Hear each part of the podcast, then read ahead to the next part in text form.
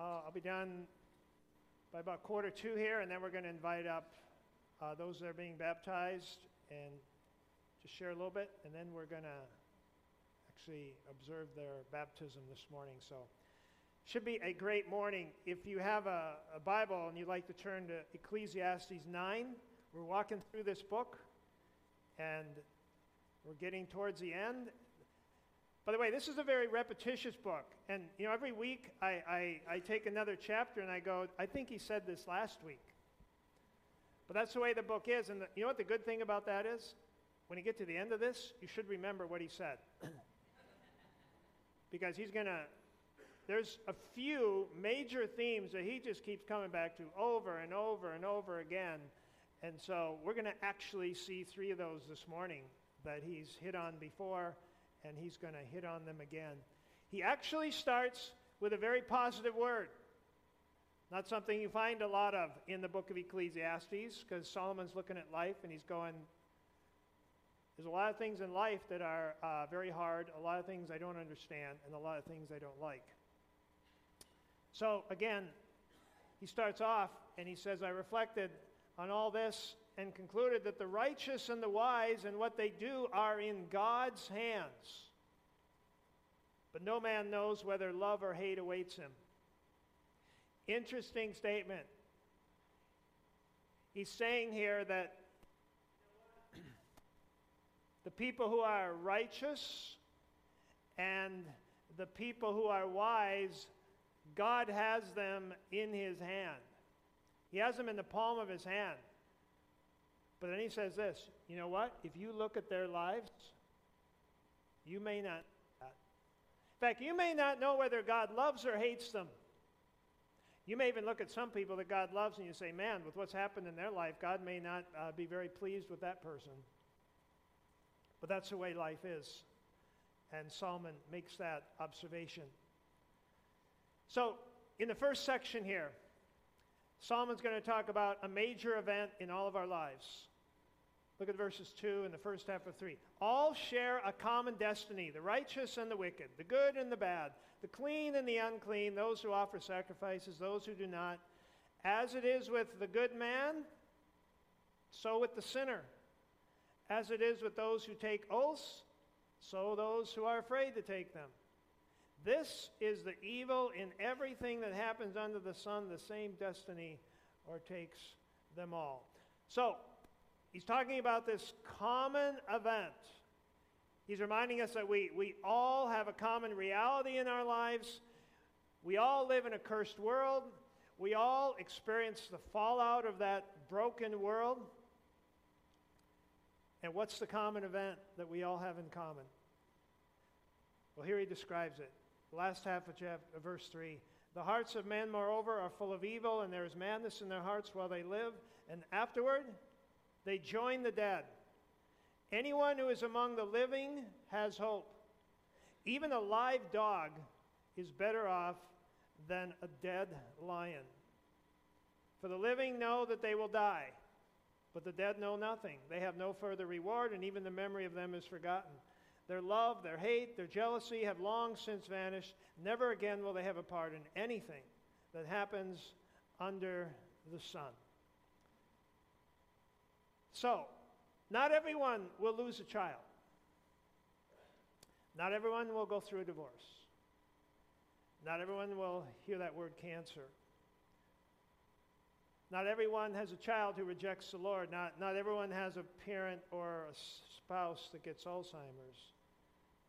Not everyone goes through bankruptcy. Not everyone goes through disability. Not everyone gets addicted to drugs during the course of their life. But Solomon said there's one thing that happens to all of us, every single one of us, and that is we are all going to die. That's the elephant in the room. One day, you can live as good as you want. You can, you can live as healthy as you want. You, in the end, he says we're all going to die. And so it's like life is under this cloud. It's like the last four days. Life is like the last four days. I mean, you get kind of anxious for the sun to come out. Solomon's saying we, we live under this cloud. People have experienced that cloud in, in Las Vegas. They've experienced it in Houston, in Florida, now in California. I mean, what about that elderly couple? One was 100 and the other was 97, and they, they died in their home. They both burned to death in their home. They were from Wisconsin, met each other in grade school. You scratch your head, and you know, why does it have to end that way? And so we see there's this, there's this cloud. This cloud. One day we know that we are going to die, and one day we know that those that we love, which may for some of us be even harder. The worst thing about death may not be that it's going to happen to us, it may be that it's going to happen to somebody else that we care about. And so Solomon here, he, I mean, he's pretty discouraging. he says a living dog is better than a dead lion. Now, dogs back then were not like dogs today. You know, when you think of a dog, you think of this pet that you love, you know, you'll spend thousands of dollars on this dog. This, that wasn't the case here. Dogs were mangy, they roamed many of the time just wild. They were like the least of all animals. And Solomon says, well, it's better to be a live dog than a dead lion. A lion was an honored animal. But what good is it, says Solomon, if you're not alive. So this, this is a perspective under the sun that Solomon paints for us. Once we die, it's over. You know, sometimes as people of faith, we have a hard time imagining what it would be like to live life from that perspective. But there's a lot of people that live that way. I was visiting with one of the funeral directors a couple weeks ago. He was saying, you know what? More and more and more people now are not having funerals. I said, What are you going to do? Ah, I will get together at the bar in a month.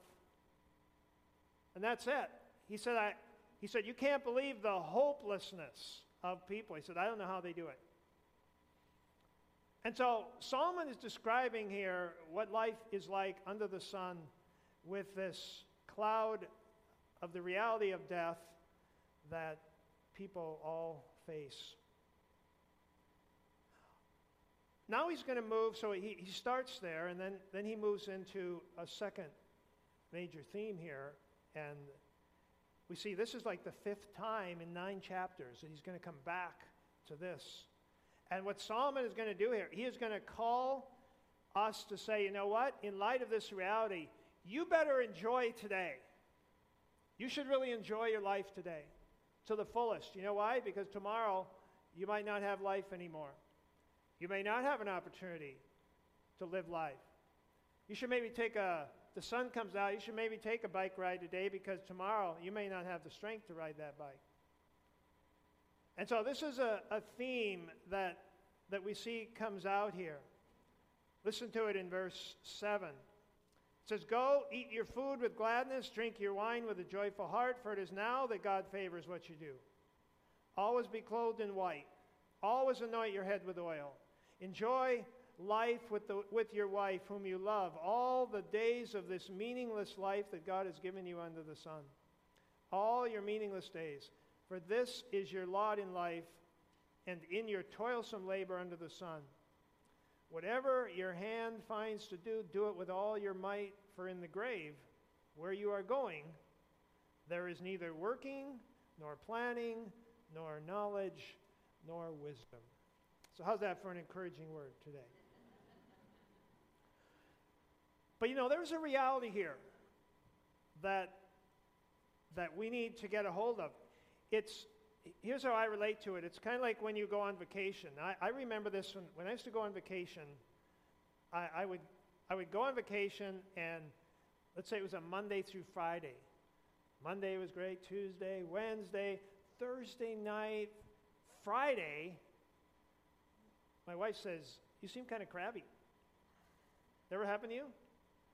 So why am I crabby on Friday? Because vacation's just about over, right? Friday and Saturday are shot because I'm bummed out that I have to quit on Sunday, all right? Solomon says, Don't do that. Yeah, you're going to die one day, but don't let that ruin today. Yeah, you may not be healthy, but don't let that ruin your life today. One day you may lose your mind, but don't, don't that allow you to take away the joy and the mind that you have today. So, whatever you have today, do it with all your might. Whatever God gives you to enjoy, in, enjoy it today.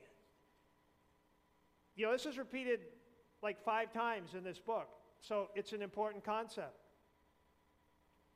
Jesus said, you know, don't worry about tomorrow. Tomorrow has enough worries. Just live in today. Yeah, I want to remind us of something. God is not stingy. He's not a party pooper. He doesn't want to rob us of pleasure. In fact, He created, He created pleasure. I mean, just think about it. God created you with five senses so you could find pleasure in all those senses. So, how many of you have enjoyed looking at the leaves this fall? Okay? Yeah. God gave you eyes and sight to be able to enjoy. I mean, how many things do you enjoy with your eyes that God, you know, has created? And some of the things that man creates that are beautiful, and we have the ability to enjoy them because God's given us sight. What about hearing? Just think of if, if you just think if music was not a part of your life. You know, we have, appreci- we have appreciation for our deaf community who, who can't hear. So that's one of the senses that, that God gives us to enjoy things in life. Uh, just think about the sense of touch. Like getting in a hot shower after you've been cold and letting the, the hot water beat on your back and you feel those sensations. God gave you the ability to feel pleasure, the pleasure that comes when someone embraces you and gives you a hug the, the sense of touch, sense of smell. You know, fresh hay cut and of a, that fresh smell after a thunderstorm. The smell of fresh baked bread or apple pie or just the pleasure of smell and taste. All of the things that we enjoy. God has given us all that for pleasure to enjoy. Think about that. Yeah, He's given us food for our health, but you know, it wouldn't have to taste good. So God has designed it that way. We see that Satan would like to destroy, he would like to pervert that pleasure. And so, what, is, what does Satan do in the very beginning? He comes and questions that God is a God that really wants you to enjoy. So, did God really say you can't eat any of the trees here? Is that the kind of a God? Is this a God who's a killjoy, who doesn't let you enjoy life? Is that the kind of God it is? Nah, God's holding back on you. He is. He knows if you if you if you cross that boundary and pursue that pleasure, he knows you're going to enjoy it way more than you are now. And that's the same line he's I mean, he hasn't quit. That that line works, it still works today. And so we see that God invented pleasure, and Solomon says here, you, you need to enjoy the life that God has given you. God wants you to enjoy those gifts, a world full of sights and sounds and smells and tastes and touch. And remember, there's a schemer that will seek to pervert every single one of those pleasures. Verse 11 is Solomon's going to jump back in under the cloud. He says, I have seen something else under the sun. And now this, he's repeating this over and over and over again.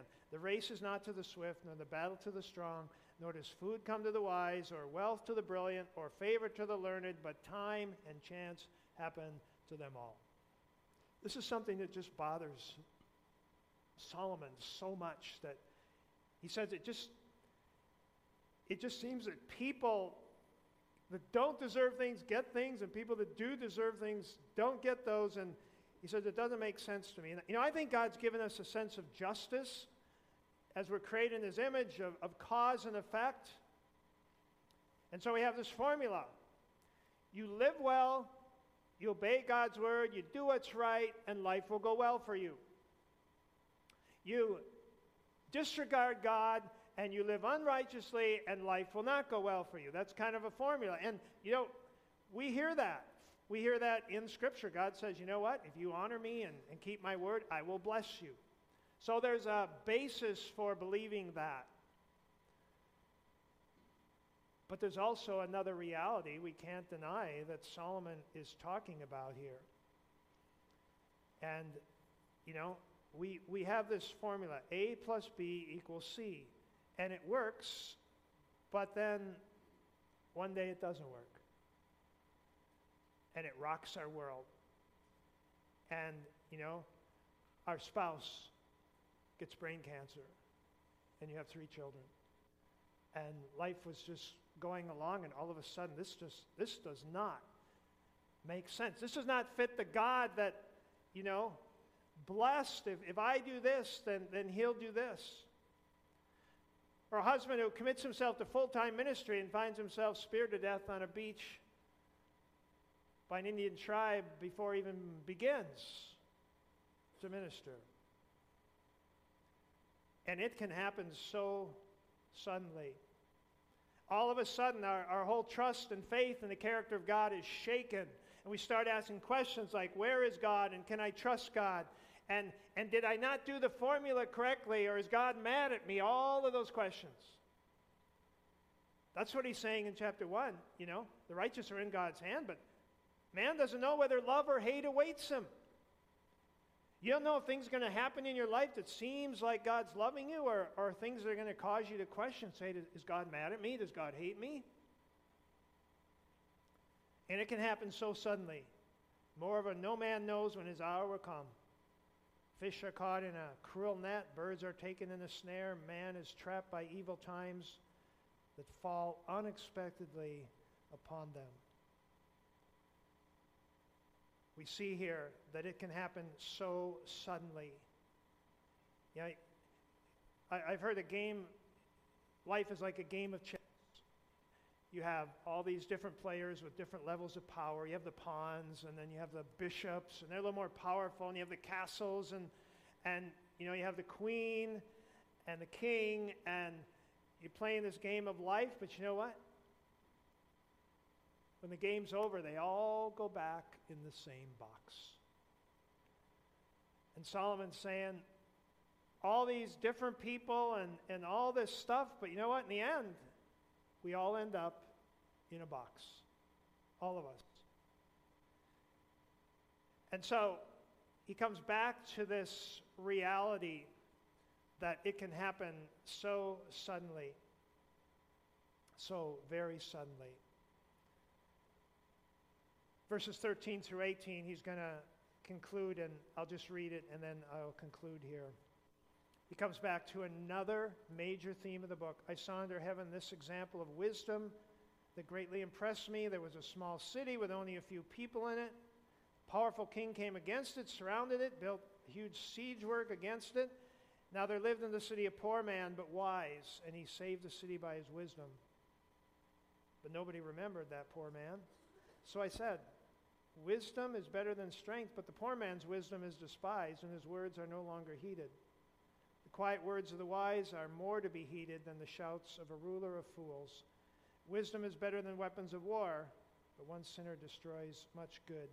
So, what he's saying here is basically, you know, wisdom's really good, and you can have wisdom, but, you know, here's a guy who had great wisdom and saved the city, and it wasn't long, and people forgot about him.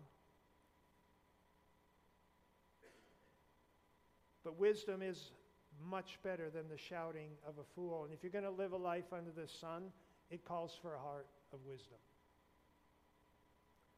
So let me conclude. Just a couple things. Solomon has described here living life under the cloud. Cloud of life doesn't seem fair. We are all faced with this impending knowledge of our own death. He doesn't give a lot of hope. He doesn't give a, it seems more pessimistic than optimistic. But you go back to verse 1, and I remind us of this. He says, I reflected on this and concluded. So this is really, you know, this is one of his concluding statements that the righteous and the wise and what they do are in God's hands. The righteous and the wise and what they do are in God's hands. You know, Jesus talked about that. and uh, I want you to hear in the Gospel of John, chapter 10. Jesus wrote, wrote these words John chapter 10, verse 27. He writes, My sheep listen to my voice, and I know them, and they follow me. I give them eternal life. They shall never perish, and no one, no one can snatch them out of my hand. Solomon says, The righteous and the wise are in the hand of God. Jesus said, No one, nothing, in fact, Paul writes in Romans, nothing in all creation can take them out of my hand. Demons, principalities, powers, nothing, not even death itself. Not even death itself can take them, can pluck them out of my hand. And, and who are these righteous people? These righteous people are the ones that, again, I just want to share this. I read it last week, but I want to share it once more. Paul tells us, as he writes in the book of, one of Paul's goals in the book of Romans is to convince all of us that our righteousness is as filthy rags. And so there are two kinds of righteousness. There are the kinds that we attempt to live out in our own lives. Paul says those are like filthy rags. And then there's the righteousness of God, the righteousness of Christ. And so Paul is evaluating these two kinds of righteousness. He spent his lifetime, up until a certain point, trying to become righteous enough. And this is again what he writes. He says, I consider everything a loss compared to the surpassing greatness of knowing Christ Jesus my Lord, for whose sake I have lost all things. In fact, I consider them rubbish. He's talking now about his own righteousness.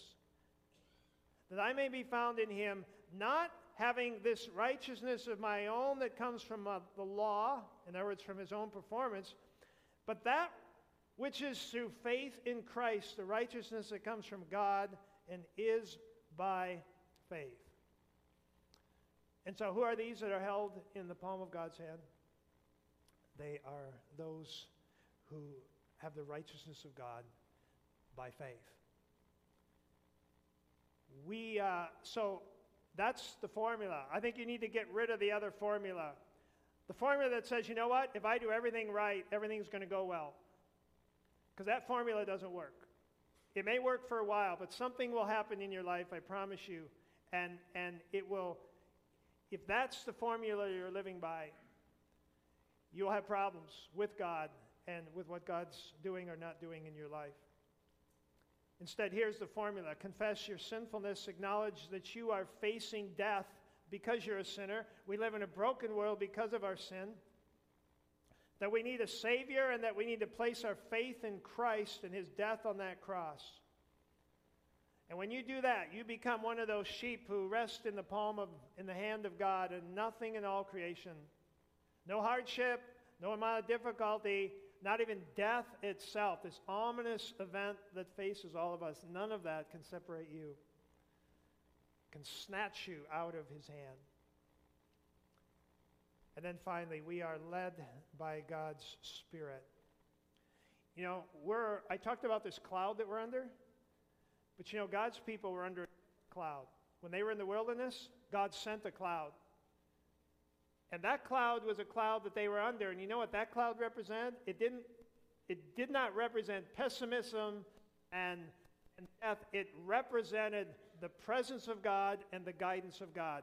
And God said, when you look at that cloud, I want you to I want you to be under that cloud because that cloud signifies my presence. When it moves, you move with it. It will guide you and it will comfort you that I am with you, even in the midst of the wilderness even in the midst of, midst of the wilderness. So, today, we have a baptism. The Bible says the wages of sin is death. So we're all under that sentence of death. But we're alive today. And you know why we're alive? By the grace of God, God has allowed a delay God has allowed a delay in the fulfillment of the death that our sin has earned us. And he allowed a delay so that the plan of redemption could be lived out and so that you and I would have the opportunity to become a part of that redemptive plan. And so God has graciously allowed us to find victory over death in this time of delay.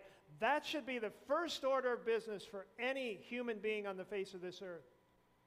The first order of business should be to take care of the death sentence that we're all under because of our sin, and, and that is through faith in Christ. And once we do that, then we receive life even in the face of death. And so today, we have four people that are going to be baptized.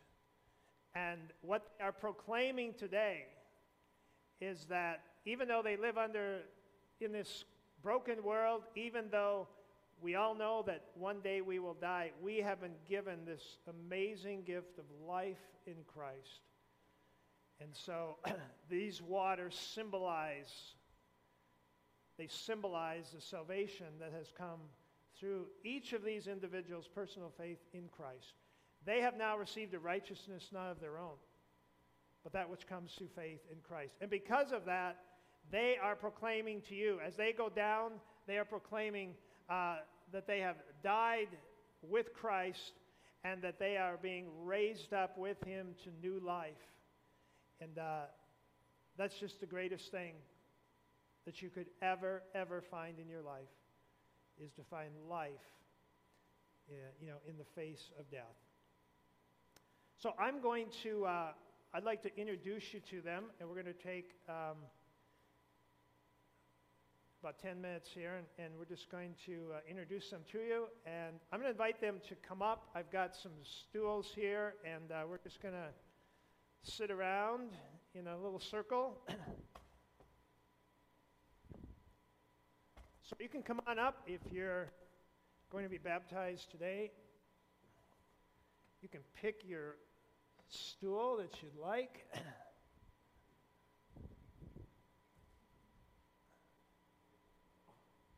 All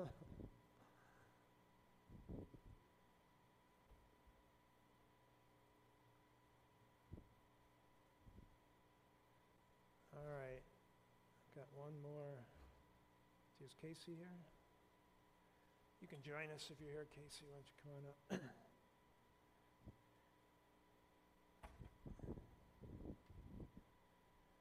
okay, here's what we're going to do. I'm going to have you guys uh, just introduce, tell us your name, okay?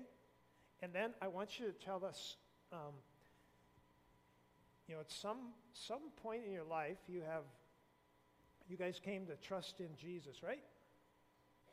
Yeah, you've all shared that with us. So just tell us a little bit about when that was and, and how that happened for you. And then, why don't you just tell us why you want to be baptized? Okay? Why you want to be baptized today.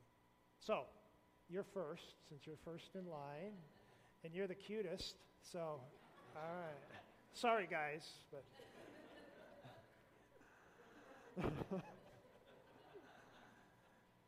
You don't often get an introduction like that, so Marina, tell us a little bit about you.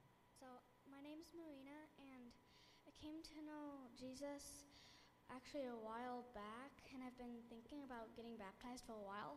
And I actually saw one revive video, and it was actually a guy getting baptized, uh, and just something was something just told me like I gotta get baptized, I mm. gotta do this. Mm.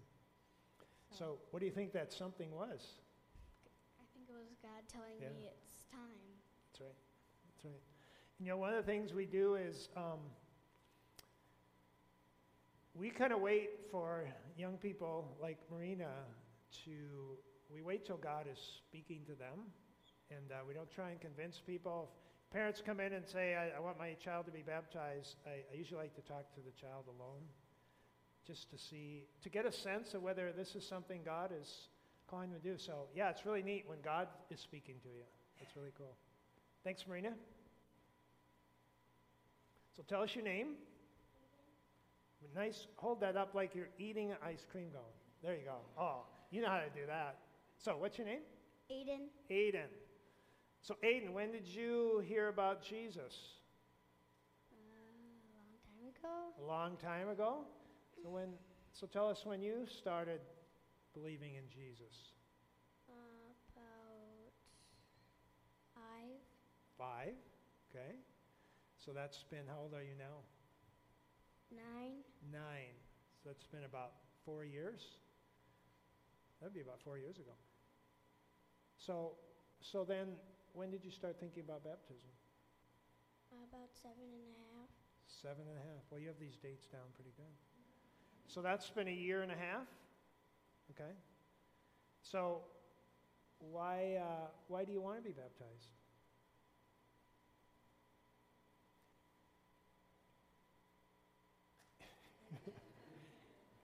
you know, you told me before you answer that. You told me something at your house that you were thinking about baptism a while back. Remember that? Remember why you want? Tell me why you wanted to be baptized earlier on. Well, I feel like God's want telling me to get baptized, Yeah. and Yeah. oh, I also want to get baptized. Yeah. And Aiden shared with me that, like, when he was like five, he thought it would be fun to splash in the water. So, right? But he said, something's different now, and I can't put it into words. And I thought that was pretty cool. So, but you put it into words today, so that was good. All right, Matai? Come on, you can. You told me, you got to tell people when you, something happened this summer. Something happened this summer. Can you tell us what happened this summer? Because I think that's kind of unique. Can you tell us where you received Jesus? At Revive. At Revive. Very good. And so, how long, Matai, how long have you thought about baptism? Is that something new? Have you thought about that for a while? Has it just been since Revive? Mm, yeah. Okay. So this is pretty new. This is August, right? I remember the day when uh, they uh, when we heard that somebody had received Christ at Revive, and it was Matai. So, thanks, Matai. All right, Brian, does this make you feel old? Yeah, I'm the old fart in the room. Um, my name's Brian. I first came to Jesus when I was about four. Hmm. I was raised in the Lutheran church. I remember a story my mom used to tell about I came home all excited from Sunday school about how Jesus drove the eagle spearments into the pigs. Hmm. And uh, I've been a little over six years sober now. I came back to God six years ago. And I decided I needed to get baptized. I needed to reaffirm my faith. And it's time. great. That's great. so this is a this is a uh, big day. Means a lot. Okay, you want to share anything with these? Yeah, I was just thinking this morning about um, Jesus when he got baptized, and just wanted to read that for you guys, and then um, just know that the Lord is pleased with you not by an act, but because of what Jesus has done for you, and you're choosing to receive Him is what makes you pleasing to the Lord, and that's what Kim was talking about being righteous, being right with God, is having that that acceptance of what Jesus Christ has done for you. And so that's the act that makes you pleasing with God to believe that. And so it just says here that when Jesus was baptized, he went up immediately from the water. The heavens suddenly opened for him, and he saw the Spirit of God descending like a dove and coming down on him. And a voice from heaven said, This is my beloved Son, with whom I am well pleased. And so God says over you today, He says, This is my beloved daughter. This is my beloved sons, in whom I am well pleased. In Jesus' name. We all say to that? Amen. Amen. Yeah. So we're going